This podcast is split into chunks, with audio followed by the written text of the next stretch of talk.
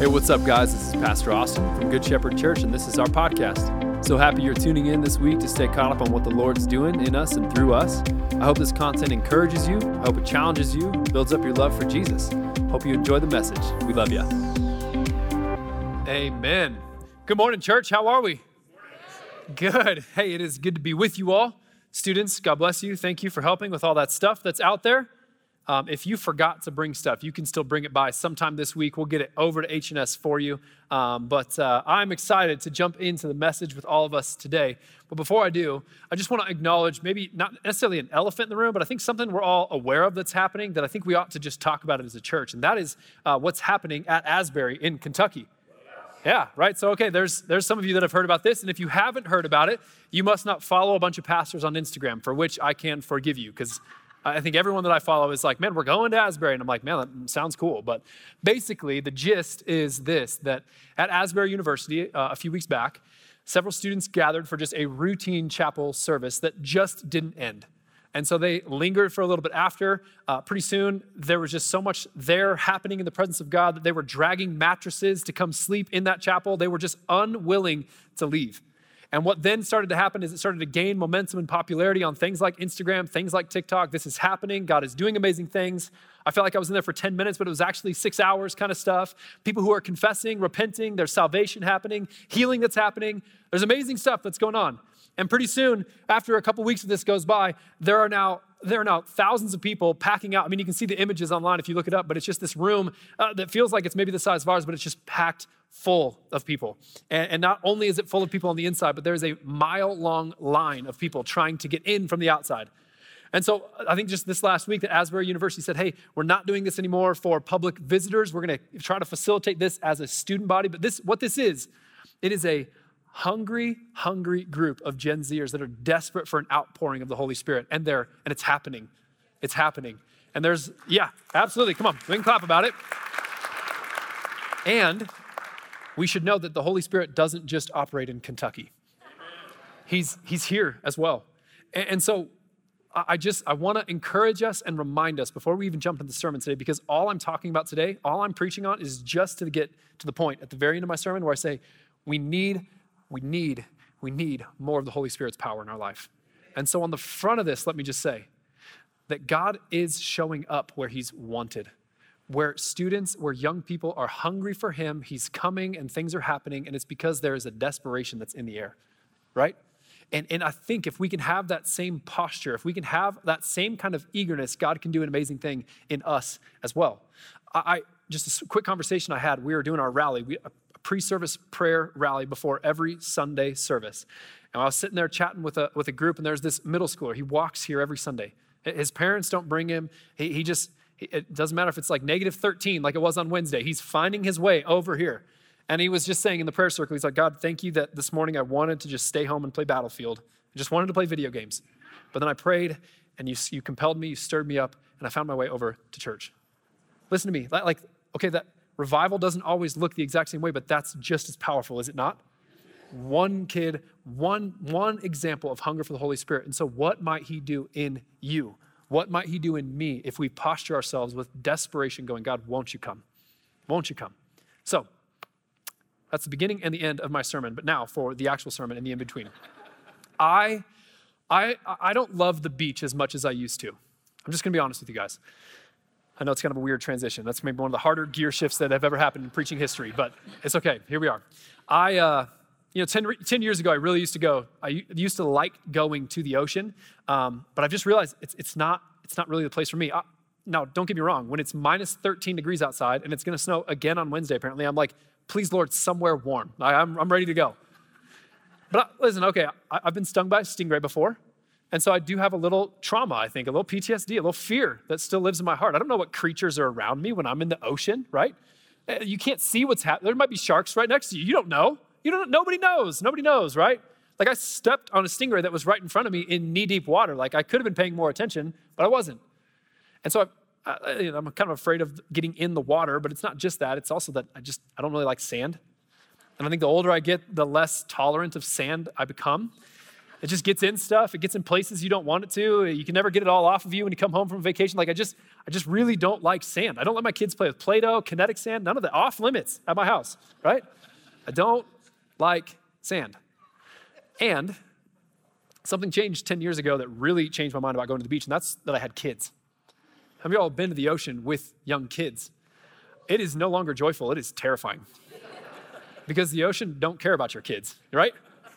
And it's wild to me how, how kids who are not that stable on their legs, or maybe seem like they can walk around and get around just fine, but as soon as they stand in ankle deep water, knee deep water, all of a sudden they start losing control of their body as the ocean is just merciless in the way that it pulls and the way that it tugs and the current that presses in on us.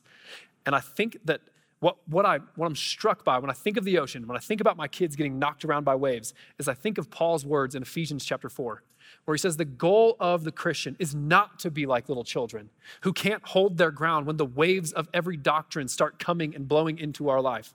And right now, what we have in the cultural climate that we're living in is we have a, a current, an undertow, if you will, of just constant bombardment of how we are to be formed sexually. And it's not leading us to a place that we would ever describe as flourishing life for the believer. And so, what I want to ask today is how is it as Christians that we are being formed around this topic that we've been talking about for the last several weeks? Because last week, if you remember how we ended, talking about the fact that we, we, we concluded clearly through Scripture over the last couple weeks that all sexual activity outside of the covenant bond between a man and a woman in the marriage bed is sinful. All activity, homosexual activity, lustful lustful activity for, for a married man who is looking at something that he shouldn't be. It is all condemned outside of that container that it was meant to belong into. That, that this good, wonderful gift given by God was meant to flourish, but only in this container of one man, one woman in the covenant bond of marriage, asking the Holy Spirit to be the third strand that would be the cord that would help us not be so easily torn apart. That's how it's designed.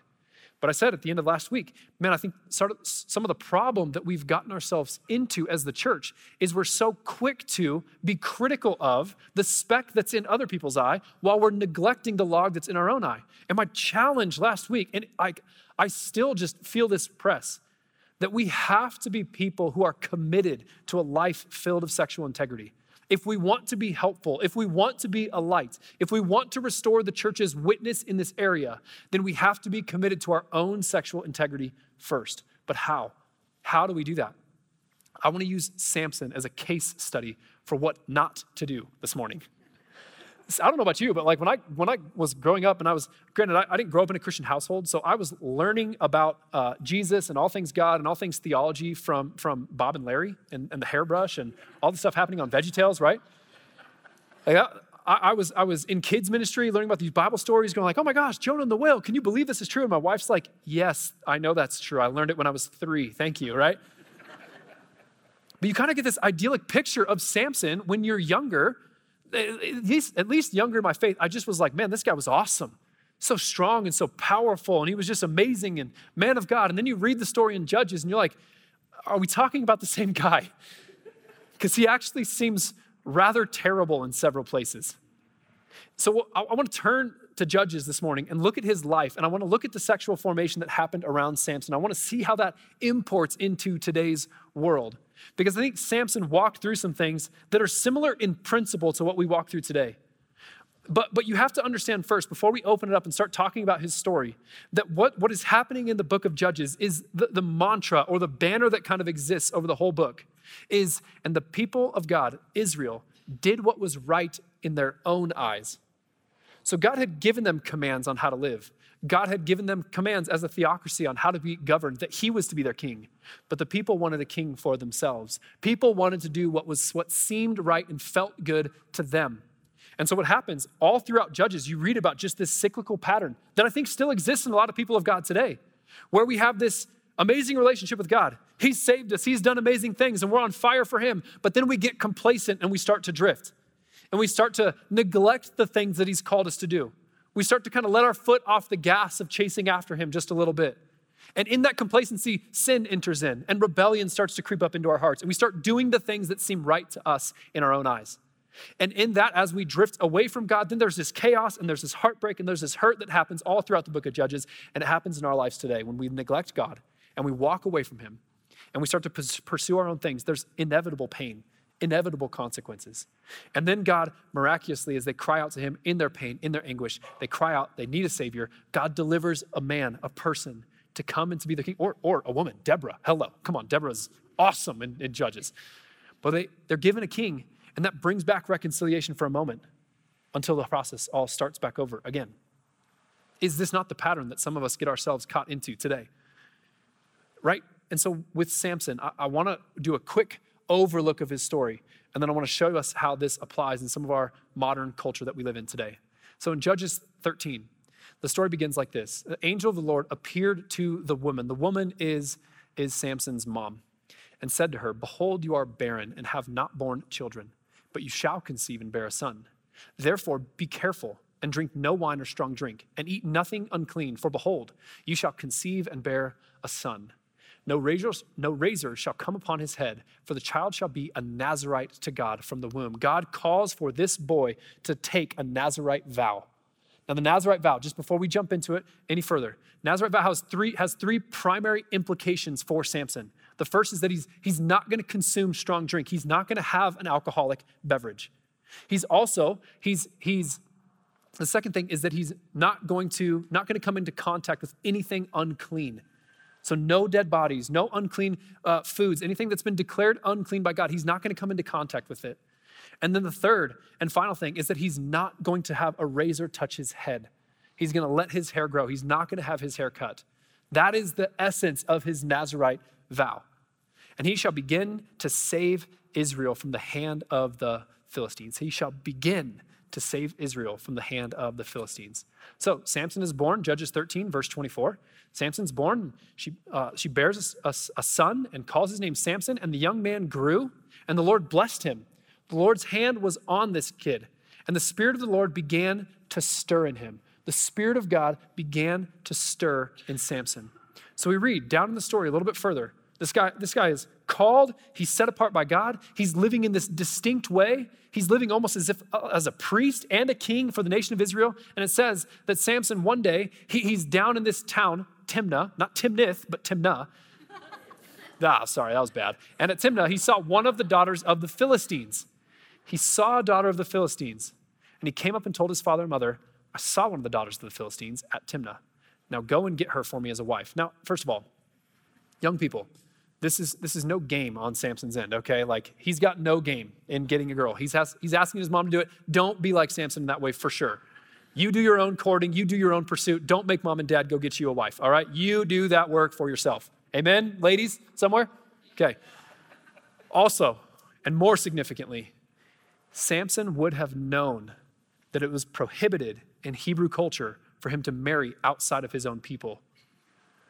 But he lets this lust creep into his heart. He lets this desire grow. He has this affection for this girl, and he says, No, that's the one I want to marry. His parents are like, Samson, can't you find somebody in our own people to marry? And he's like, No, no, no, it's her. It's her. So Samson then, he, he goes down with his father and mother to Timnah, and they came to the vineyards of Timnah. They came to the vineyards. Tell me, what is most likely being produced in a vineyard?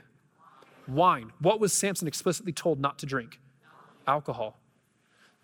You have to understand, Samson's life is marked by seeing how close he can get to the line without crossing it. And if you're going to always play with fire, you're going to get burned, even in your own life today. If your question is, how far is too far? What can I do? All of those questions are missing the point. They're missing the point. God has called us to live in a certain way. Our effort should be striving to go, Holy Spirit, would you empower me to live in that certain way? But Samson, now he's coming to this place and he's going, okay, I'm in this vineyard, and this lion comes towards him roaring. Hello. Then the Spirit of the Lord rushed upon him, and although he had nothing in his hand, he tore the lion in pieces as one, as one tears a young goat. I'll be honest with you, I don't even know if I could tear up a young goat. I don't even know what that looks like. But Samson's one bad mamma jamma, isn't he? He just rips this lion up into bits. Like that. Okay, listen, I'm going to start a journal one day and it's just going to be called The Bible's Not Boring, You're Boring. And this is going to be one of the verses in it. Okay? like what? Rips up a line with his bare hands? It's because God had set him apart. God had called him, and it was the Spirit of God that was empowering him to do what he was, he was called to do. Remember that. He didn't tell his father and his mother what he had done. Then he went down and talked with the woman, and she was right in Samson's eyes. Again, the compromise that he's already made is he's facilitating, he's fostering this relationship with someone he shouldn't be married to in the first place. Then he goes and he spends time in a vineyard where she's at. And then what happens is some days later, he returned to take this woman. And he turned aside to see the carcass of the lion. Notice this. He turned aside to see the carcass of the lion. Samson, he, he lingered for a moment. He saw that what was the second rule of the Nazarite vow? He was not to come into anything, into contact with anything that was unclean. Well, a dead animal would have been unclean. So he sees it. What should have he done? Kept walking. But instead, he lingers. He looks for a moment. He sees that there's bees, so he knows that there's honey. He goes and he says there's a swarm of bees in the body of the lion and honey. And he scraped it out into his hands and went on, eating as he went. His life at this point is starting to be marked by compromise. Marked by compromise. And he came to his father and mother and gave some to them, and they ate. But he did not tell them that he had scraped the honey from the carcass of the lion. Judges 14 goes on. Judges 15 starts to happen. There's all this crazy stuff that happens with foxes and lighting things on fire. I don't have the time to explain. Read it on your own, okay? Judges 16, now we enter in Delilah. Delilah is now in the story. This is the story that you probably know Samson and Delilah.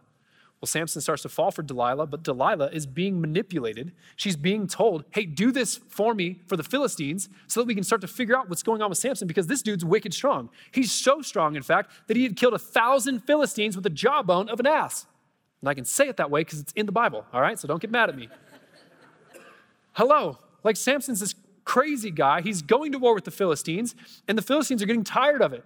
And so they're like, man, okay, we've seen that he's willing to compromise with women before, and so let's put Delilah in front of him because maybe she'll do it. They say, Delilah, get him to confess his secret about his strength so that we can overcome him. They say, they say we'll give you 1,100 pieces of silver.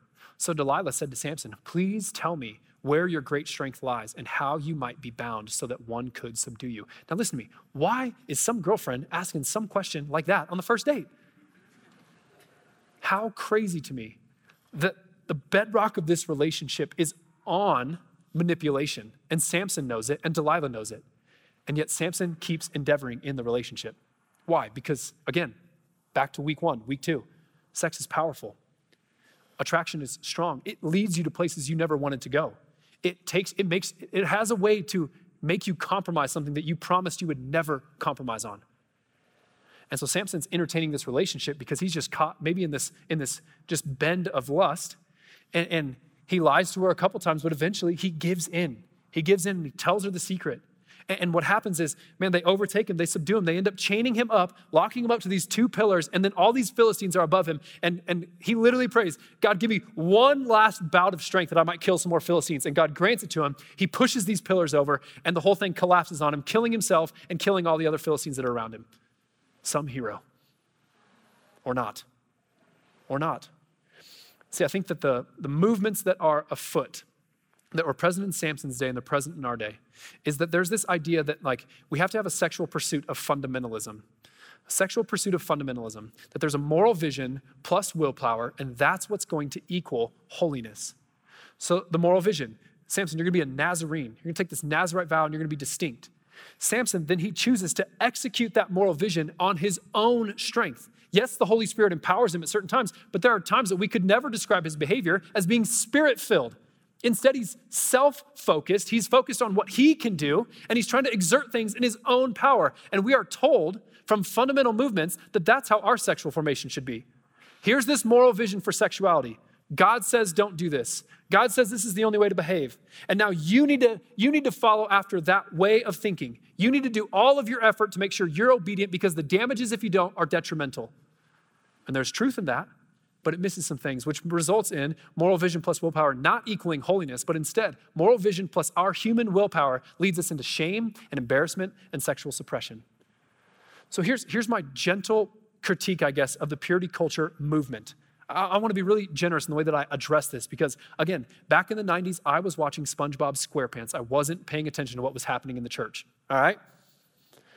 And people who look back now with the luxury of time for sure, and they look back on purity culture, they would acknowledge that, man, during the 90s and early 2000s, one of the things that was taught was they were taught uh, that the biblical message around sexuality is prevention, when really the better biblical message around sexuality is that of redemption. When you, when you base all of it around prevention, what you end up doing is you start with the no, you start with the bad. And so you're saying, don't do this, don't do this, don't do this. And, and the whole goal of remaining pure was just keeping your virginity until you got married. And so now it's also, it's teaching a short finish line. It's like, man, you as a sexual being, you need to be formed in a certain way so that you suppress all these desires that you have because they only belong in marriage. And then once you get married, now all of a sudden it's green light, go, do whatever you want to do, and it's good. But it turns out that was, that was jarring for people. That was hard for people to have that sexual desire say, no, it's bad, no, it's bad, no, it's bad. Suppress it. Sign this thing, wear this ring, do this because you need to take control and make sure that you are not leading yourself into sexual sin.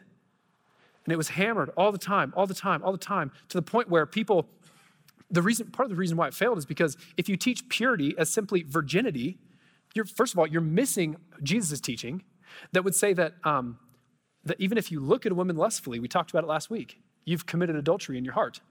So, what does that instantly do? It instantly makes all of us failures when it comes to our sexuality.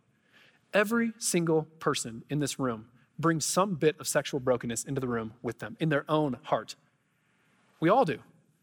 And so all of a sudden, what you would have in these in this movement of purity culture is as soon as somebody lost their virginity, they just went off the deep end because they'd already lost the goal. When the goal should have never been just to make it to your wedding night. The goal should have been seeing your sexuality as a part of your formation to Jesus for the rest of your life. But we missed some of that somehow. Listen, I, like again, I wasn't there. I wasn't teaching it. I know things were taught that were well. And I think like some of the best advice that I can give you parents right now is you're not going to get every conversation with your kids right.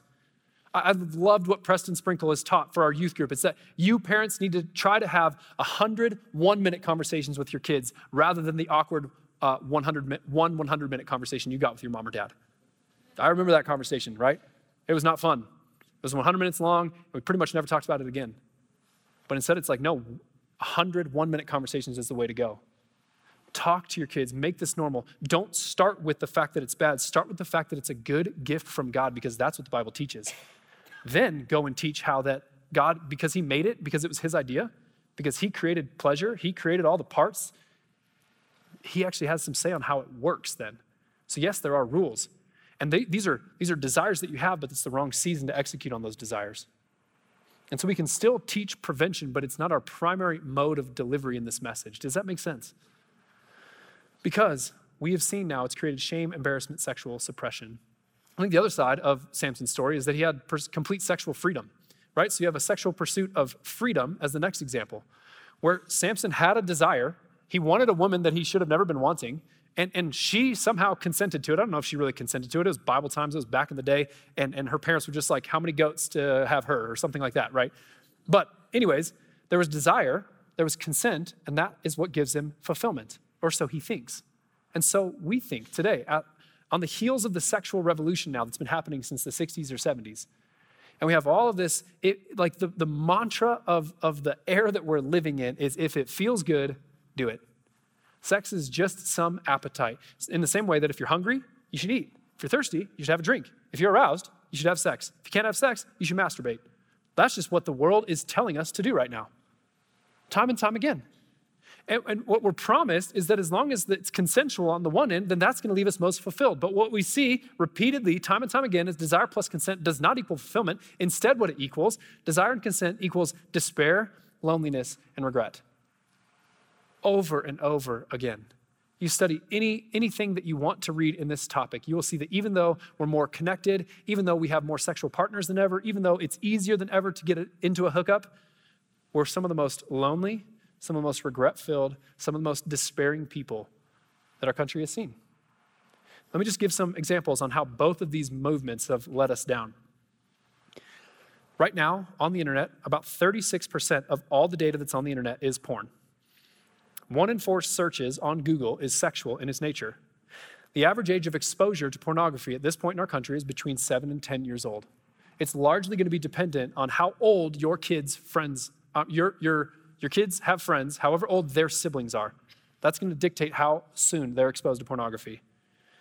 Um, it's not just a male centered issue anymore. We think of this as like, oh man, that's, that's, a, that's a struggle for men. Well, no, it's not. Pornhub reports that 30% of its users are women at this point.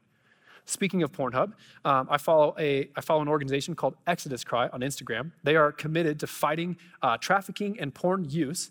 And what they reported was in 2020, Pornhub was actually accused of having uh, minors on their website. So there was an investigation that was launched towards Pornhub. Pornhub, by the way, is the largest pornographic website on the internet. And as they pressed into this topic, and as they started to remove videos with minors, videos that displayed non consensual intercourse happening, and videos that had uh, members of human trafficking in them, once they identified those videos and removed them from their site, Pornhub eliminated 80% of their videos. You think about that. You think about just what is happening on the internet. The number one search that comes up for porn, uh, when someone's searching for porn, the number one word they're using is teen. Is teen.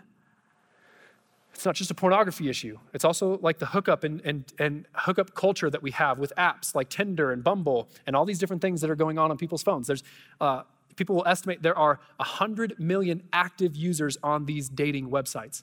These dating websites lead to uh, the easiest pathway to casual sex that there has ever been. So that now, uh, as you can read some articles on this, but, but they're, they're linked to ordering, uh, having sex now is a lot more like ordering an Uber than it is about having a relationship. Do you think about that? We're just taking all the effort out of it. We're just trying to make it as easy as possible just to hit it and quit it, is the culture that is out there with this topic. Tinder, by the way, in 2015 crossed over its trillionth swipe. If you don't know what Tinder is, good for you. God bless you. If you do know what it is, there you go. Trillionth swipe. That, this is the culture that you and I live in. And it's not just what's happening on our phones. Uh, if you think about um, in 2015, when the Me Too movement just started to explode, and there was all of this outing and these accusations of sexual misconduct going on. Do you know what the number one book sell in America was that year? Fifty Shades of Grey, which was mo- mostly consumed by middle aged women, where they're consistently reading stories of a, a domineering and, and uh, objectifying man. I mean, you think about just the, the, brokenness that exists in this world. So, did these two movements get us anywhere? I would say unequivocally, no, absolutely not. They got us to an incredibly broken and hurting place incredibly broken, incredibly hurting. And so, what's the, what's the path forward is the question that we have to ask. See, because Samson got to this point in his life where it says this in, in, in Judges 16. He had been so marked by compromise, and he'd so given himself over at several different turns that it said when, when he's finally being uh, told by Delilah that his accusers are coming, and this time she's actually cut his hair, it says, Delilah yells at her, Philistines are upon you, Samson. And he awoke from his sleep and said, I will go out now as I did at other times and shake myself free. But read that last line. But he didn't know that the Lord had left him. This, this is the heartbreaking reality for this topic is that the deeper you go, the farther the culture forms you, the farther you just convince yourself that these things, I'm totally free to do whatever I want to do, or I'm totally just, I can do this in my own moral willpower, whatever it is that you're pursuing as soon as you get there and you start to entertain the sin and you start to give a little more, give a little more, eventually you quit hearing the voice of the Holy Spirit that's saying, Come out of this, please. You quit, you quit hearing uh, the conviction. And that's a dangerous, dangerous place to be in. And so we need an alternative. We need an alternative. The alternative that I'll propose here is the sexual pursuit of formation. Again, I got these equations from John Tyson in his series, um, and you can look that up online. We've linked it on our resources page. But sexual formation, if we're gonna do this well, we need a right vision plus right power, and that's gonna lead us into sexual integrity. Let me explain by what I mean by those terms. In 1 Thessalonians 4, it says it this way Paul's writing, he's saying, For this is the will of God, your sanctification. This is the will of God for your holiness, that you abstain from sexual immorality that each one of you know how to control his own body in holiness and honor, not in the passion of lust like the Gentiles who do not know God, that no one transgresses and wrong his brother in this matter, because the Lord is an avenger in all these things, as we told you beforehand and solemnly warned you. For God has not called us for impurity, but to holiness. Therefore, whoever disregards this disregards not man, but God, who gives his Holy Spirit to you. What this shows us is that God does have a vision for sexuality and a vision for his people to live out their sexuality. And, and the right vision, like I've said, is to understand that this was first and foremost, this was God's idea. It was his idea to put desires in people. It was his idea to give us attraction. It was his idea to make this union of husband and wife. That was, it was it's his market. And we have to be able to talk about this in church. Parents, you have to be able to talk about this with your kids. I, I have been I've been preparing this series for months. I've been knowing that we need to have conversations, and I still find myself with our eight-year-old son going like, I don't know how to start this conversation with you, bro. This is going to get weird, but here we go. Because we need to talk about it. We need to cast a right vision for what this is. This was God's beautiful, good, and right design. And the desire that's in you, it's not bad necessarily, but it, it might be the wrong season for you to act on that desire. So it's not wrong for you to feel the way that you feel. God made you to desire intimacy. But we have to make sure that, intimacy falls then under God's right vision. The only time to start acting on that, the only time, like if you're starting to flirt with boundaries, if you're trying to find lines, you're doing it wrong. The right vision would say, I'm going to pursue Jesus first. I want his vision for my life. The question of sexual formation is God, who am I becoming right now? If I keep acting in this way, if I keep doing this thing, who am I really? Am I looking like you, Jesus? Uh, like I want to look like Jesus. And So I'm going to see myself as surrendered to the will of God, surrendered, surrendered to the word of God. And my vision is to go, God, I know that you're going to be with me and you're going to bless me, even if things don't always go my way, even if I don't end up in that relationship, even if I'm never married again. But God has a vision for his people to live under. And once we see that right vision, we meditate on that right vision, we keep studying that right vision in scripture, then it's not just enough to have the right vision. Samson showed us that. He had a good vision for his life. He was called by God. He took this vow. I don't know if he signed some paper, but he took a Nazarite vow when he was a kid. But what didn't he have? He didn't have the right power. Can we put that slide up with the occasion, the equation one more time, Austin? It's right vision plus right power. Listen to me, I promise you. If you keep pursuing your own power to just have your own moral approach to this issue, you're going to consistently fail and you're going to be consistently filled with shame. You might be able to beat porn for a little bit on your own. You might be able to not answer that, that call late at night or not go into that room after too many drinks or whatever it is. Whatever it is. You might be able to do it for a little bit. But, but even scripture would tell us that even all of our righteous acts are like filthy rags before God if we don't have the saving work of Jesus Christ applied to our life. So even if you're consistently doing the right thing, but you're not doing it in faith because you're saved by grace, knowing it's not your own effort, but it was Him who, who was empowering you all along, you're still missing it. So it's not just about right vision. We have to have right power. How, how many times when you're struggling with sexual sin or before you struggle with sexual sin, do you just go, Come, Holy Spirit, I need you. I, I got to pray with a couple couples after the after first service was over. We just got to say, Holy Spirit, would you come in this come in this situation right now? Would you just invade right now? Would you would you fill both of them up with a power that is out of this world? You want to know what's so encouraging about what's happening at Asbury and the revival that's pouring out in our country? Is that people are encountering the presence and the power of God. We need the power of the Holy Spirit to be sustained in doing the right thing. Look at this verse out of Second Corinthians. You know this verse. It's that we're not made strong in our strengths, but instead, my grace is sufficient for you, Jesus says, and my power is made perfect in weakness. Therefore, Paul says, I will boast all the more gladly of my weaknesses, so that the power of Christ may rest upon me. You know, you want to know where your power comes from? It's from the fact that you can acknowledge someday that you don't actually have it all together. You're actually in pretty desperate need of some help. And when you turn that help to the Lord you go, Jesus, won't you help me? Then what happens? The way that you the way that you become pure as a Christian is not by your moral behavior.